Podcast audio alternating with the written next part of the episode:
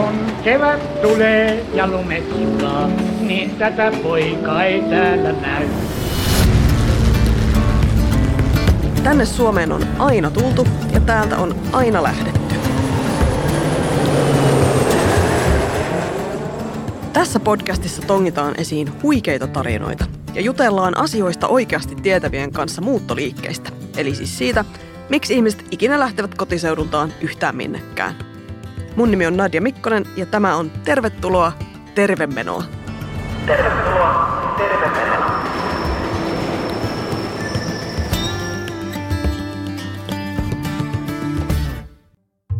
Sanon ensin varoituksessa, että tämä on aika seksistinen törkeä vitsi. no, kolme tatarimiestä, kaikki hyviä muslimeja. He kuolevat ja joutuvat taivaaseen. Ja sitten Jumalan tuomioistuimen edessä he joutuvat puolustautumaan. Jumala kysyy ensimmäiseltä, että no, oletko ollut hyvä muslimi? Että kenen kanssa olit naimisissa? Ja tämä mainitsi, että minä olin kristityn kanssa naimisissa. No hän joutuu suoraan helvettiin. Sitten toinen vakuuttaa, että no minä olin hyvin hartaan musliminaisen kanssa. No sinä pääset taivaaseen. No sitten kolmas sanoo, minulla oli kaksi vaimoa, molemmat hyviä muslimeja ja molemmat tataareja. Sinä joudut helvettiin. Miksi? Tämähän on järkyttävää. Miksi joudun helvettiin? No, koska olet ollut kahden tatarinaisen kanssa naimisissa, niin helvetti tulee tuntumaan paratiisilta. Anteeksi. Ai, ai, ai, ai, ai. Oh, oi, oi, oi.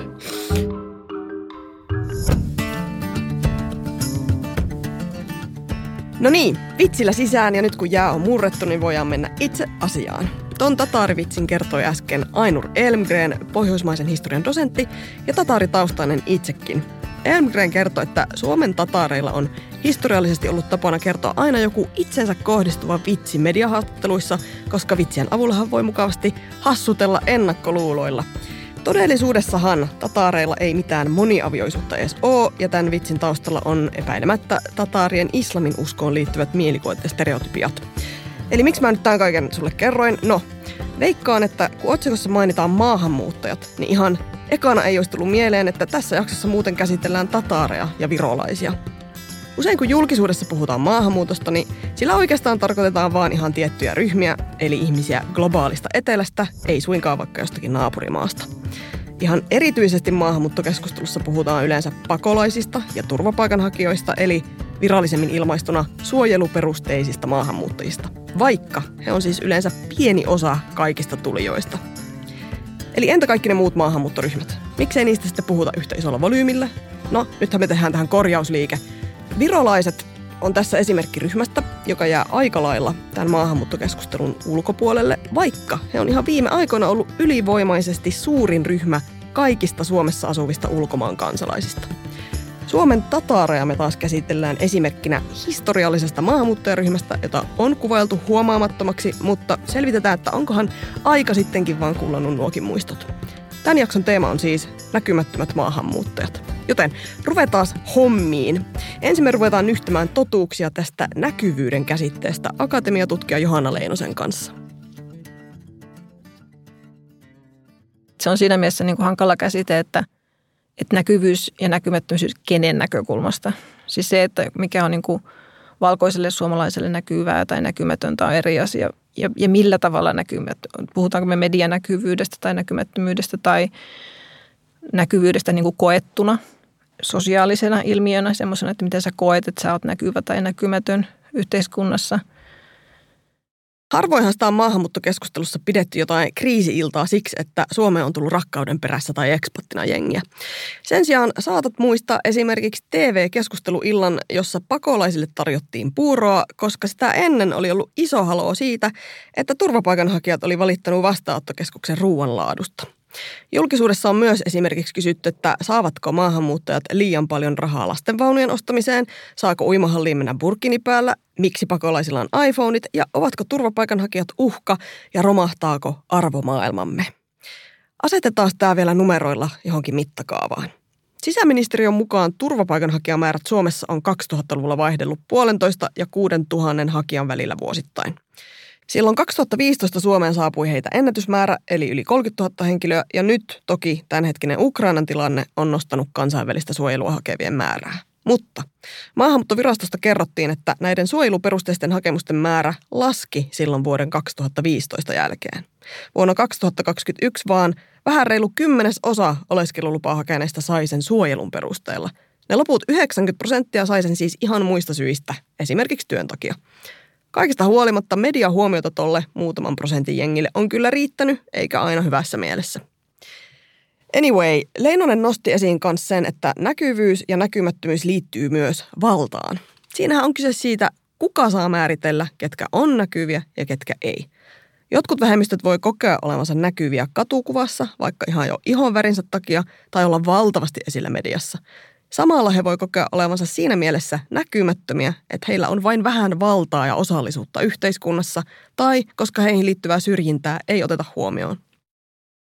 On tutkimusta siitä, että miten vaikka monet rodollisetut miehet kokee, että he ovat hirveän näkyviä niin kuin siinä, että ihmiset saattaa karttaa kadulla vaikka, että se on niin monimutkainen ilmiö, että tavallaan se rakenteellinen näkymättömyys voi kietoutua tämmöiseen jokapäiväiseen näkyvyyteen ja semmoiseen niin hyvin keholliseen ulottuvuuteen sen näkyvyydestä ja siitä, mitä merkityksiä ja stereotypioita siihen omaan kehoon itseen niin kuin valtaväestön taholta liitetään.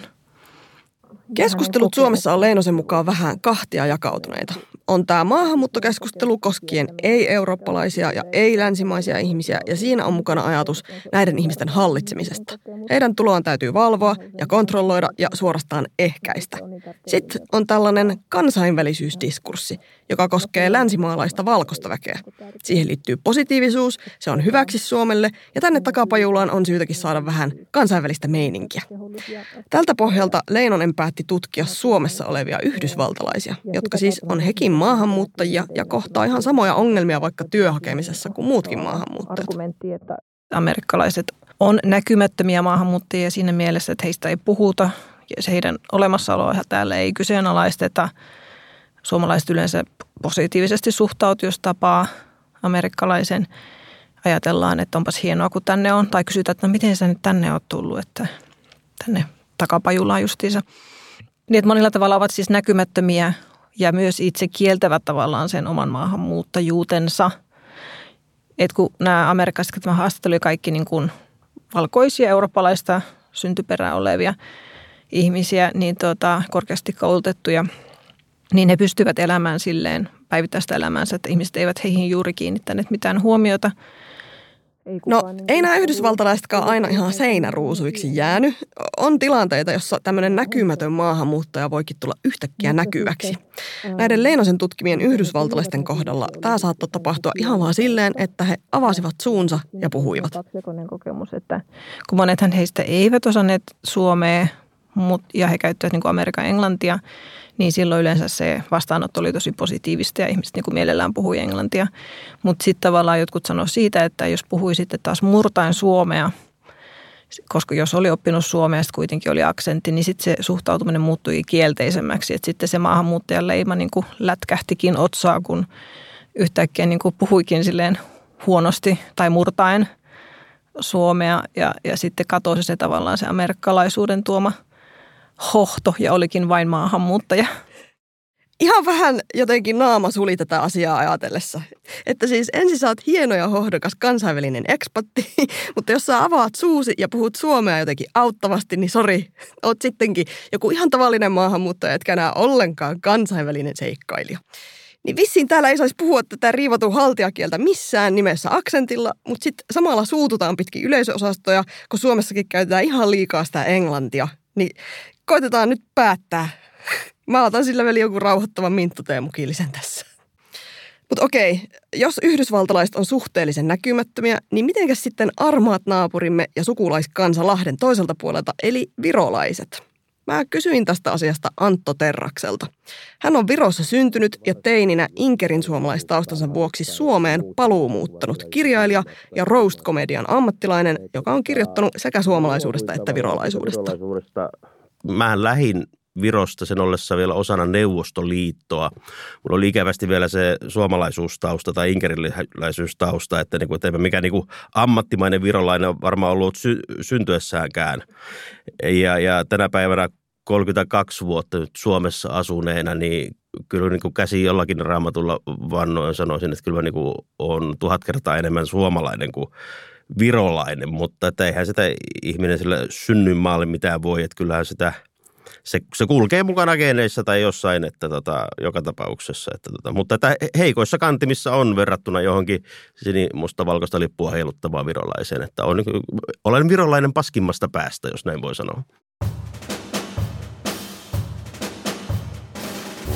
Virolaisia, olipa heillä nyt siis lippu liehumassa tai ei, on tosiaan paljon. Tilastokeskuksen mukaan Suomessa oli vuonna 2021 lähes 52 000 Viron kansalaista, jotka asuu vakinaisesti Suomessa. Helsingin uutisten mukaan heitä asuu pääkaupungissa tosta noin viidesosa, joskin määrä on vähentynyt muutaman vuoden takaa. Terras totesi tämän jakson aiheesta, että hänen korviinsa maahanmuuttamisessa on aina jotenkin negatiivinen kaiku. Siinä ollaan lähetty jostakin, jossa ei ole viihdytty, ja sitten saavuttu paikkaan, jossa sua ei odoteta. Ja sitten tietysti virolaisena on, on paljon helpompi, koska saat A, valkoinen, näytät eurooppalaiselta, jos tajut pitää turpas kiisua, ei välttämättä edes tunnista muukalaiseksi.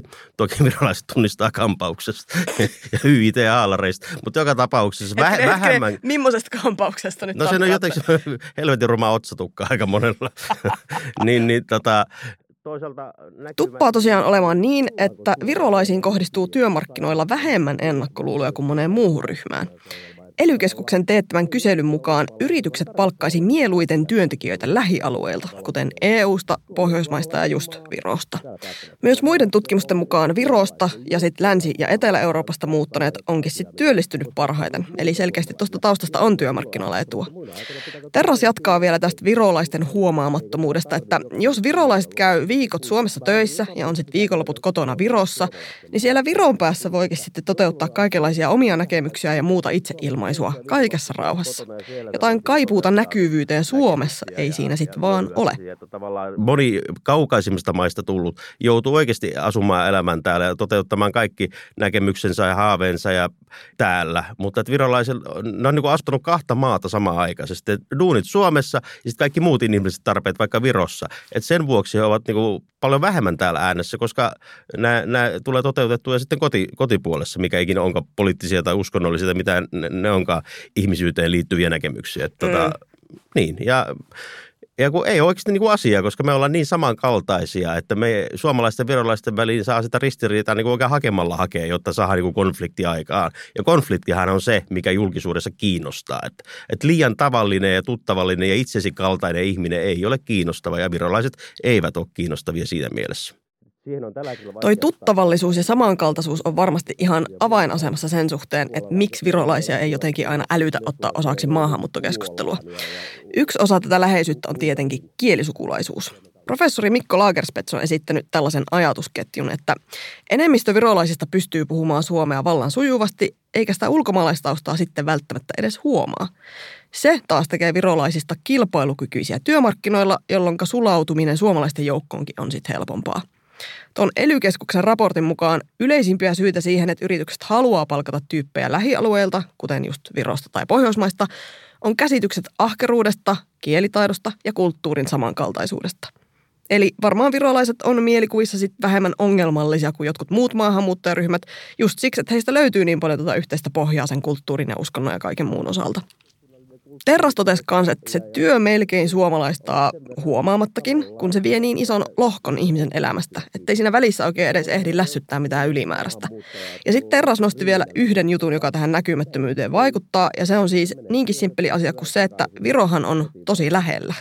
Joo, varmaan tiesitkin sen, mutta se vaikuttaa yllättävän monella tavalla tähän asiaan hyvin, hyvin käyttökelpoinen semmoinen, semmoinen niin kuin varamiespalvelu on tässä vieressä, että tullaan, tehdään ja suksitaan takaisin sinne, mistä ollaan tultu. Että tota, vaikea nähdä, että virolainen aiheuttaa Suomessa mitään ongelmaa, koska se kotimaa eli Viro on niin lähellä, että jos täällä olo ei miellytä, Viron pääsee niin kuin tyylin kahdessa tunnissa takaisin Että tota, tavallaan yleensä ne ongelmat syntyy silloin, kun sä oot tunnet, että sä oot kaukana sun kotimaasta ja omasta kulttuuristasi ja sä joudut vaikka pärjäämään uudessa yhteiskunnassa, sulla ei ole mahdollisuutta palata vanhaan. Sulla on Viro vieressä. Jos Suomi ei maistu, niin oikeasti kaksi tuntia sä oot takaisin Tallinnassa.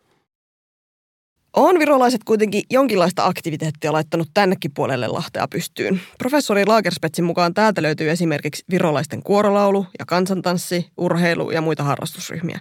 Tosin hän on kirjoittanut myös, että virolaisten etnisiä yhdistyksiä ei ole rekisteröity hirveän montaa Suomessa, eikä ne ole erityisen aktiivisia. Suomessa on myös virolainen radiokanava ja 40 vuotta toiminut Tuglas-seura, joka on siis Suomen vanhin ja suurin viroseura. Good evening, ladies and gentlemen.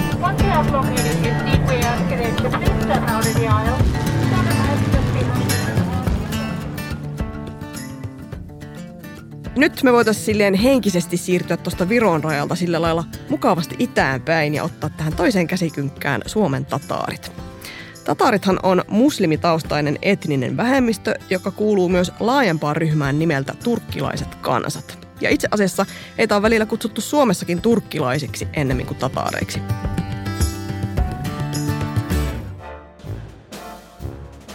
Tataarit tuli Suomeen 1800-luvun lopulla Venäjän suunnalta. He on siis käynyt läpi ajan, jolloin joku kotouttamispolitiikka ei ole siis ollut edes pilkepoliitikon silmäkulmassa. Tataarit ei ole toki enää maahanmuuttajia, vaan siis yksi Suomen kansallisista vähemmistöistä, mutta tämän maahanmuuton historian kannalta he on hyvin kiintoisa esimerkki, mitä tulee tämmöiseen niin sanottuun näkymättömään tai ohitettuun ryhmään. Nythän on niin, ettei noi pakolaiset ja turvapaikanhakijat ole ollut ainoat ryhmät, johon on liittynyt hirveä haloo sillä hinnalla, että sit muut ryhmät on jäänyt valokeilan ulkopuolelle. 1800-luvulla nimittäin juutalaiset ja romaanit oli Suomessa puheenaiheena melkein kaikilla valtiopäivillä, ja esimerkiksi Jari Hanskin väitöskirjasta käy ilmi, että juutalaisten kansalaisoikeuksien saamista vatkattiin useampaan kertaan. Kun tuo keskustelu pyöri heissä, niin tataareihin ei sillä hetkellä osattu kiinnittää samanlaista huomiota. Mutta ei tämäkään story ole näin yksinkertainen, tietenkään. Tataaritaustainen kirjailija ja tutkija Samira Stolberg on esittänyt, että erityisesti 1930-luvulla Suomessa oli kansallismielinen ilmapiiri, ja koska vähemmistöihin suhtauduttiin äkkiväärästi, tataarit tekivät itsensä näkymättömiksi ihan siis selviytyäkseen heille vihamielisestä ilmapiiristä. Stolberg jatkaa ajatusta niin, että tämä näkymättömäksi tekeminen jatkuu vielä nykypäivänäkin. Tataarit pitäytyvät keskenään eikä sitä kulttuuria juuri jaeta muille – Mä sitten pohdin tätä ajatusta tataareista näkymättömänä vähemmistönä Ainur Elmgrenin kanssa. Hän on siis se dosentti, joka kertoi sen tataarivitsin tuossa ihan alussa. Ja hänellä olikin sitten toinen näkökulma tähän tarjolla. Mä oon tutkinut just sitä alkuaikaa, jolloin tataarikauppiat saapui Suomeen 1800-luvun lopulla ja sitten varsinkin siihen Suomen itsenäistymiseen saakka, niin käytiin hyvin vilkasta keskustelua suomalaisessa lehdistössä siitä, ketä nämä tataarit ovat ja mihin kaikkiin ne sekaantuu ja että ne ovat hyvin äänekkäitä ja näkyvillä koko ajan.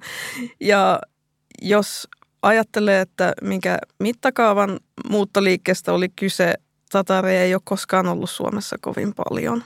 Eli puhutaan ehkä noin tuhannesta. Mä en ole ihan varma, voiko varmasti sanoa kuinka monta on ollut, koska no tarkkoja lukuja ei ole, mutta näin pieni, pienen pieni vähemmistö on ollut olemassa ja todella samalla näkyvillä mediassa, esillä monissa asiayhteyksissä. Jos on ollut yksikin Tatarin jalkapallotähti Suomessa, niin kuin Atik Ismail, niin se on, Tatarit on jo yliedustettuja suomalaisessa urheilussa ja jääkiekostahan löytyy vielä enemmän. Niin, niin joka paikassa on Tatareja ja silloin kun tietää, että mistä katsoo ja, ja tietää mitä etsii, niin ei voi puhua näkymättömästä vähemmistöstä. Suomen tatarit otetaan usein esiin silloin, kun halutaan puhua malliesimerkistä maahanmuuttamisessa ja sopeutumisessa, ja tatarit on Elmgrenin mukaan itsekin edistäneet tätä näkemystä. Tämän kaltaisia keloja tatareista on esitetty tietokirjallisuudessa ja yhteiskunnallisessa keskustelussa. Niin, että miten on? Onko meillä nyt siis käsissämme menestystarina maahanmuuttajaryhmästä, joka ei koskaan aiheuta mitään ongelmia?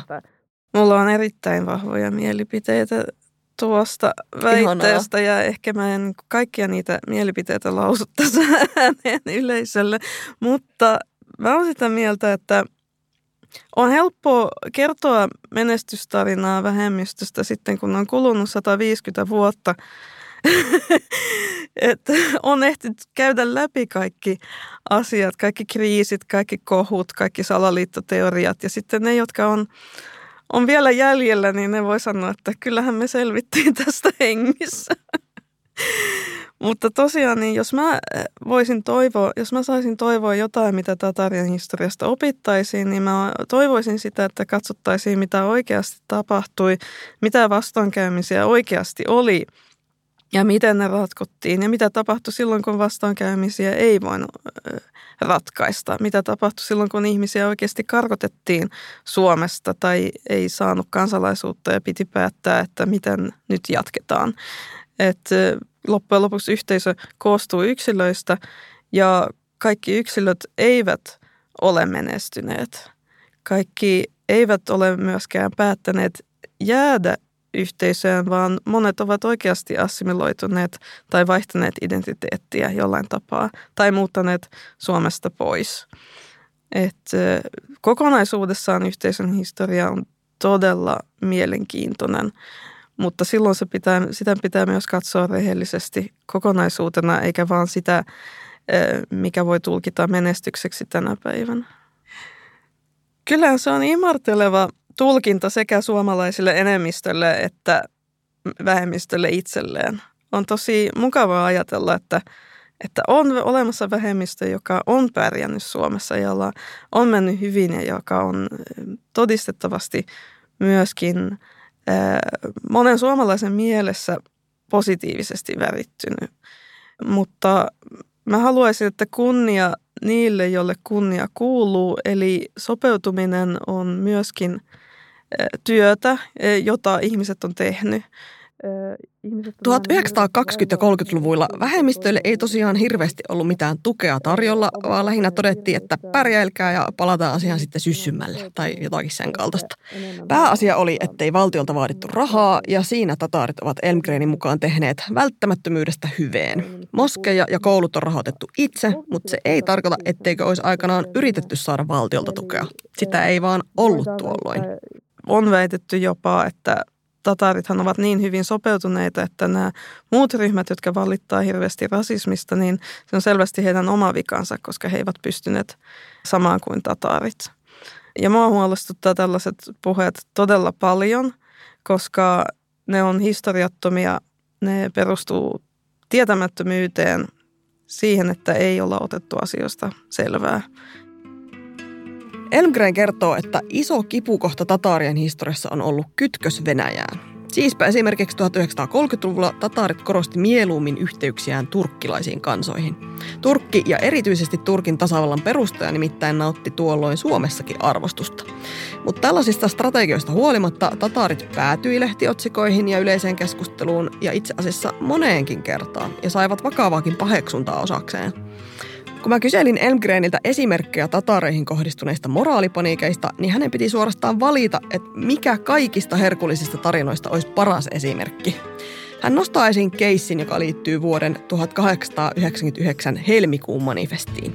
Silloinhan tilanne oli siis se, että Venäjän valtakunta uhkasi tasapäistää Suomen ja Venäjän lait niin, että autonominen Suomi joutuisi muuttamaan omia lakejaan Venäjän alamaisten hyväksi – koska suomalaiset tietenkin ajatteli, että nyt ottaa ohraleipä ja tämä on suuri uhka omalle autonomialle, aloitettiin vastalauseen puuhaaminen adressin muodossa. Sitten keväällä 1899 Suomen lehdistössä alkoi levitä huhuja ja suoranaisia salaliittoteorioita siitä, että Venäjän kulkukauppiaat ja varsinkin tataarit olisi keräämässä toisenlaista adressia, joka mukamas kannattaa Venäjän manifestia ja Suomen lain avaamista Venäjän alamaisten oikeuksille. Tämä on tosi kiistelty juttu, koska nämä huhut lehdistössä oli tosi itsepäisiä. Koko huhtikuun, toukokuun ajan oli huhumylly käynnissä. Tatarikauppiaiden kimppuun hyökättiin eri tavoin. Heitä syytettiin erilaisten nimilappusien mukana pitämisestä tai että he maksoivat lapsille pennosilla tai karkeilla, että lapset allekirjoittaisivat jotain hämäriä lappuja. Ja näitä tarinoita on ihan kaikista Suomen kaupungeista, jossa kävi tatarikulkukauppiaita niin kuin Mikkelistä Kemiin ja Helsingistä Turkuun. Hmm. Ja sitten nämä huhut loppui sitten aika lailla seinään toukokuun jälkeen. Mutta eh, sitä käsitys eli, että jotain oli tapahtunut, ei, ei savua ilman tulta. Et vaikka mitään konkreettista ei paljastunut koskaan ja viranomaiset tutki asiaa, niin, niin varsinkin lehdistössä viitattiin siihen usein, että kyllä siellä oli jotain takana, että joku, joku, mikä voima on johdatellut näitä tatareja. Mm. Tämmöistä salaliittoteoriaa henkeä oli silloin lehdistössä aika paljon. Ja missään nimessä ei näinkään vähällä päästy. Tataareilla on tavallaan kaksoistaakka, joka liittyy toisaalta tuohon etnisyyteen, mutta sitten toisaalta islamin uskoon ja siihen liittyvän tapakulttuuriin.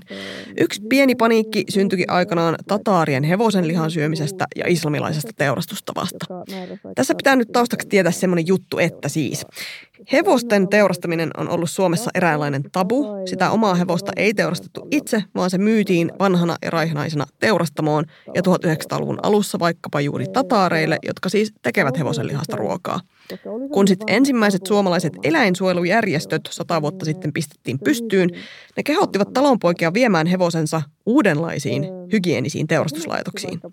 Ennen sitä teurastustavat ei Elmgrenin mukaan juurikaan eronneet islamilaisesta tavasta. Niin, silloin kävi niin, että nämä eläinsuojelujärjestöt otti nimenomaan tatarit silmätikukseen ja, ja levitti tämmöisiä hiukan kauhun sävyisiä kuvauksia siitä, miten tatarit mukaan piiskaa hevosia ennen kuin ne teurastaa ne, että liha olisi mureampaa ja tämmöisiä ihan hatusta revittyjä juttuja. Mutta musta maalatakseen näitä tatareja, koska tämä oli oikeastaan Euroopan laajuisesti tunnettu ilmiö, että sitten otetaan etninen vähemmistö, esimerkiksi muslimit tai juutalaiset esimerkiksi siitä, että nämä harrastaa No esimerkiksi teurastamista barbaarisella tavalla, mutta me olemme uudenaikaisia. Meillä on nämä uudet säädökset ja uudet menetelmät ja sitten pitää suostutella omaa rahvasta hyväksymään nämä uudet menetelmät ja silloin nostetaan esiin, että ne muut, ne toiset, ne on barbaareja. Ja näistä käytiin samantyyppistä keskustelua myös Saksassa ja Isossa Britanniassa, jossa juutalaiset sitten nostettiin esiin tämmöisenä varoittavana esimerkkinä teurastamisesta. E, ja samoin sitten Suomessa tatarien eli muslimien kanssa. Joo, eli se oli tarina sata vuotta sitten tapahtuneesta hevosen lihakohusta. Eli niin, toi tatarien historia kyllä antaa ymmärtää, että ei se näkymättömyys ole aina ollut normi. Ja tämä onkin hyvä hetki kaivaa ne huomaamattomiksi todetut virolaisetkin uudestaan käsittelyyn. Douglas-seuran mukaan muutto Virosta Suomeen on tapahtunut kahtena aaltona. Ja tämä on siis aika tuoretta historiaa. Ensimmäinen aalto oli ihan 90-luvun alkuvuosina ja se koski isoa osaa Viron Inkerin suomalaisista, jolla oli toiveena muuttaa Suomeen pysyvästi perheineen. Sitten tuli uusi muuttoaalto, kun Viro liittyi Euroopan unioniin vuonna 2004.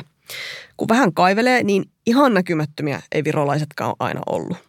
Jos kysyy Antto Terrakselta, että tuleeko mieleen jotain virolaiskohua Suomen historiasta, niin kyllähän sellaisen muistaa. Kun toimittaja ja mediapersona Anu Saagim 1990-luvulla meni ensin naimisiin suomalaisen kohuliikemies Karl Danhammerin kanssa ja sitten Marimekon Risto Ratian kanssa, niin voi veljet, kyllähän sitä otsikoita tuli ja oikeastaan vuosikymmeniksi. Terraksen mukaan suomalaisia tosi lähinnä harmitti, että hyvän näköinen neuvostoliittolainen nainen tulee ja vie täältä sekä miehet että rahat. Ja sattui sitten noina menneinä vuosikymmeninä muutakin kuin noin häät. Sitten tuli Raivo Roosna ja Alex Leppäjoe, jotka röstivät Tillanderin ja Nordean. Eli meidän suhde alkoi niin kuin jotenkin sillä tavalla erittäin kriminaaleissa ja ikävissä merkeissä. Että tota, ei meillä niin kuin siinä mielessä tasa-arvosta tai suhde ei ole ollut, tai niin kuin ei ole hyvin mennyt. Että, että olisi joku Suomessa tunnustettu virolainen, että hänpä on älykkö ja semmoinen kiva ja että hänen kanssa käydään keskustelua. Että, että joko me ollaan suomalaisten silmissä kummelin kaltaisia semmoisia koomisia hahmoja, tai sitten me ollaan kriminaaleja, entisiä neukkukansalaisia, joita pitää tavalla tai toisella varoa, mutta Tuohon väliin onkin sitten mahtunut jos jonkinlaista medianäkyvyyttä. Esimerkiksi Sigrid Kaasi Krogerus on kirjoittanut, että välillä suomalaismediassa on kohdeltu virolaisia toiseuttavasti ja pikkuveljenä, jonka pitäisi vielä kehittyä, ja sitten toisaalta piikittelyä on tullut myös virolaisilta Suomelle. Antto Terras on sitä mieltä, että suomalaisten näkemykset virolaisista on muuttunut nimenomaan työn takia. Hän on myös sitä mieltä, että tämä työperäisyys varmasti vaikuttaa siihen, ettei virolaisista ole huudeltu niin paljon kuin toisista maahanmuuttajaryhmistä. 10-20 vuodessa lunastettiin paikkamme bussinkuljettajina ja siivoina ja, ja raksamiehinä ja niin edelleen. Tavallaan kun sä tulit Suomeen, niin, niin sulle oli tarjolla työtä ja mahdollisuuksia, eli, eli rikollisuus ei ollut enää vaihtoehto, koska rikollisuus lisääntyy silloin, kun sä oot näköalaton. Mutta että kun jokainen sai töitä ja toimeentulo, niin ei ollut mitään syytä olla enää kriminaali. Että se annettiin anteeksi ja se unohdettiin ja tänä päivänä se on NATO-valtio, EU-valtio, edelläkävijä monella tapaa ja tekee monet asiat paremmin ja nopeammin. Että tota, kyllä se niin kuin hyväksyntä on muuttunut, eikä se ole enää sillä, että mutta toisaalta mitenkään helppoa tämä pendelöintiin perustuva työsuhde ei kyllä ole. Keiju Telveen mukaan virolaisessa mediassa, lehtien kommenttipalstoilla ja nettifoorumeilla nousee esiin negatiivisia ennakkoluuloja sellaisia perheitä kohtaan, jossa toinen puoliso on töissä ulkomailla. Suomen ja Viron välillä pendelöintiin liitetään esimerkiksi perhesuhteiden ja ystävyyssuhteiden kuihtumista ja vieraantumista lapsista ja aviopuolisosta, ja näistä aiheista revitään myös tosi skandaalinkäryisiä ja suorasanaisia mediaotsikoita. Ja sitten virolaiset saa osakseen syrjintää ei vaan Suomessakin. Onhan se aika ikävällä tavalla esille tai näkyville joutumista, jos vaikka työpaikalla asenne muuttuu heti, kun kuulee, että sinä olet muuten virolainen. Esimerkiksi Isonumerolehti haastatteli virolaisia rakennustyöntekijöitä vuonna 2018. Tässä artikkelissa haastateltavat totesi, että työmaalla suomalaiset vitsailevat virolaisista, eivätkä halua ystävystyä heidän kanssaan, ja heitä pidetään halpatyövoimana, joiden kanssa ei keskustella. Toisaalta eräs työntekijä kertoi, että asenteet on muuttumassa ja että nuoret rakennusmestarit kohtelee yleensä työntekijöitä tasapuolisesti. Sanotaan, suomalainenhan määrittelee ihmi- tänne asumaan tulleen aina sillä, että jos sä oot noudatat lakeja, niin sua ei kiusata. Että niin kuin, jos vaikka virolainen Urmas tekee keittiöremontteja 20 vuotta, niin se on ihan hyvä työmies ihan sen takia, että se on ty- työmies. Mutta jos tämä Urmas ryöstää pankin, niin pankin ryöstää aina se vitun virolainen. Eli se, se on niin kuin ensimmäisenä, mikä tulee mieleen, että silloin kansalaisuudella on merkitystä, jos te, tehdään jotain pahaa. Mutta niin kauan kun sä teet töitä, maksat veroja, etkä rikossääntöjä, niin niin kauan sä oot yksi ihminen muiden joukossa. Että se, se negaatio tulee, siihen se kansalaisuus liittyy aina.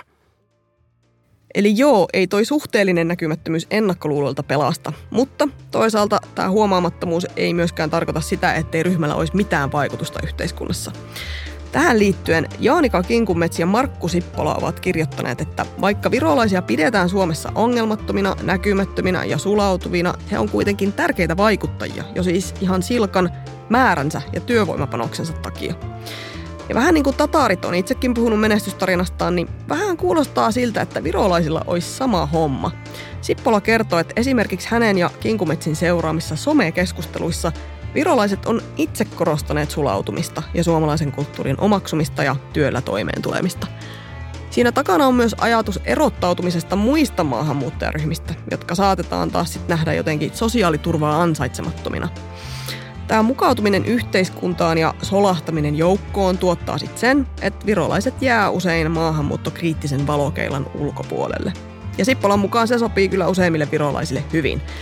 Se, että onko tällainen tutkan alapuolella oleminen sitten virolaisille jotenkin strategista ja tietoista vai onko kyse vain yksilöiden omasta toimijuudesta, jää Sippolan mukaan vielä avoimeksi kysymykseksi. No, kuinka strategisia tatarit on sitten ollut näkyvyyden suhteen? Elmgren kuvailee, miten yhteisö on osittain valinnut taistelunsa. Moni hakeutui aikanaan esimerkiksi yliopistolle töihin ja levitti sitä kautta tietoa tataareista ja heidän tilanteestaan. Toisaalta sitten yhteisö on pitänyt tärkeänä luoda hyvät suhteet suomalaisiin viranomaisiin ja asiantuntijoihin. Elmgren avaa vielä lisää, että mistä on kyse tällaisessa tataarien matalan profiilin strategiassa. Mä vähän peilaan sitä, että 30-luvulta lähtien alkoi tämmöinen ö, ainakin ulospäin sopeutuminen, jossa ei kuitenkaan pidä unohtaa sitä, että, että sisäänpäin niin tatarit sekä yksilöinä, perheinä että yhteisöinä koki hyvin tärkeäksi ylläpitää sitä omaa kulttuuria, joka on niin kuin omanlainen ja johon liittyy perinteitä, joita on tärkeää vaalia ja jo, jotka ei liity suomalaisuuteen tai Suomeen sopeutumiseen, vaan jotka liittyy siihen, että he on osa jotain suurempaa kuin Suomi. He on osa muslimiyhteisöä, maailmanlaajuista muslimiyhteisöä. He on osa myöskin turkilaisten kansojen enemmän tai vähemmän kuviteltua yhteisöä, mutta kuitenkin, että tatarin kieli on sellainen kieli, joka toimii yleiskielenä monessa päin maailmaa kautta Euraasian. Ja heidän näkökulmastaan siis tämä oma identiteetti ei ole semmoinen pieni vähemmistöidentiteetti, jota ylläpidetään pienissä piireissä tai ei ainakaan ole ollut. Ehkä tänä päivänä on enemmän. Mutta että kokee yhteenkuuluvaisuutta suuremman yhteisön kanssa kuin Suoman ja suomalaisten.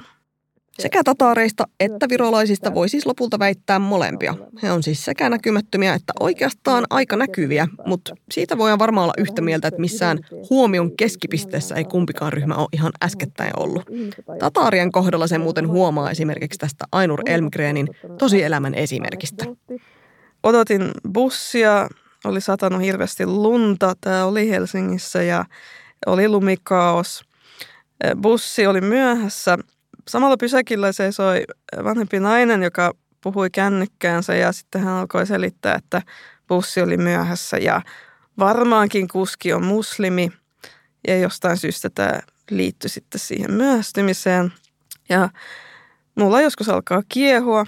Mä sentään maltoin odottaa, kunnes hän päätti sen puhelunsa, mutta bussi ei ollut vieläkään saapunut ja mä harpoin tämän rouvan luokse ja sanoin, että jotain selitin siitä, että minun isoisäni oli, oli jatkosodassa rintamalla ja hän oli muslimi. No onpas kiva juttu, sanotaan. Rouva, ei ole kiva juttu sanoa minä. No tässä täällä ei ole mitään järkeä tällä tarinalla, mutta mulla oli vaan semmoinen hirveä tarve – jotenkin saada hänet havahtumaan siihen, että hän ei ole siinä tilanteessa yksin, että hän voi loukata jotakuta, jos hän siellä julkisella paikalla haukkuu muslimeja. Ajatelkaa, jos se tarinan bussikuski olikin sitten virolainen. Toi oli nyt sitten loppukevennysvitsi kaiken tässä sanotun jälkeen. Älkää please soittako mulle perään. Mutta nyt siis äh, jonkinlainen yhteenveto tässä lienee paikallaan. Meillä on siis kaksi ryhmää, jotka on kärsinyt ennakkoluuloista, mutta toisaalta tavallaan lunastanut paikkansa yhteiskunnassa, jos nyt tälleen voi sanoa. Molemmilla on ollut omat kipupisteet ton ikävän näkyvyyden ja syrjimisen kannalta, ja sitten taas toisaalta molemmilla on näkemys myös oman yhteisönsä menestymisestä. Koska tataarit on jo saaneet kansallisen vähemmistön aseman, niin tekisi mieli tässä lopussa jotenkin työntää virolaisia vielä enemmän semmoiseen hyvään valokeilaan, jos ei sitä vielä ole tarpeeksi sitten ollut. Joten Antto Terras, mitä virolaisen Suomessa pitäisi tehdä saadakseen huomiota? Tullaanko Suomeen olemaan näkyviä, että tuutko ajamaan tänne bussiin vai osallistumaan Tanssii tähtien kanssa ohjelmaan. Että niin kuin tavallaan, siis mm, tietysti mun näkemys on se, että näkyvyys se ei saa olla edes niin kuin mikään tavoite. Että jos sun agenda tai asia on sellainen, että sä oot sen puitteissa esille, niin oo sitten. Mutta silloinhan ei ole mitään merkitystä, minkä maalainen sä oot. Mutta se, että sun päämäärä, että minäpä olen virolainen minä haluan olla näkyvä ja minä haluan, että hapankaalia myy joka kaupassa ja virolaista merimakkaraa, niin silloin sun ei kannata ostaa kaupasta muuta kuin paluulippu Tallinnaan ja pysyä siellä. Näillä puheilla voidaankin sitten mennä kaikki yhdessä tuonne laivaliikenneterminaaliin ostamaan se Tallinnan lippu ja syömään tataarien päremätsi piirasta äh, mieluiten hevosen rasvassa paistettuna. Voin taata, että sillä lailla se näkyvyys maksimoidaan. Jos tulee kohu, niin vielä parempi. Kiitos kun kuuntelit, eli Aita ja Rähmät. Kuuntele sitten vaikka saman tien muutkin jaksot tätä podcast-sarjaa, eli tervetuloa, tervemenoa. Podcastin on Siirtolaisuusinstituutille tuottanut Jaksomedia.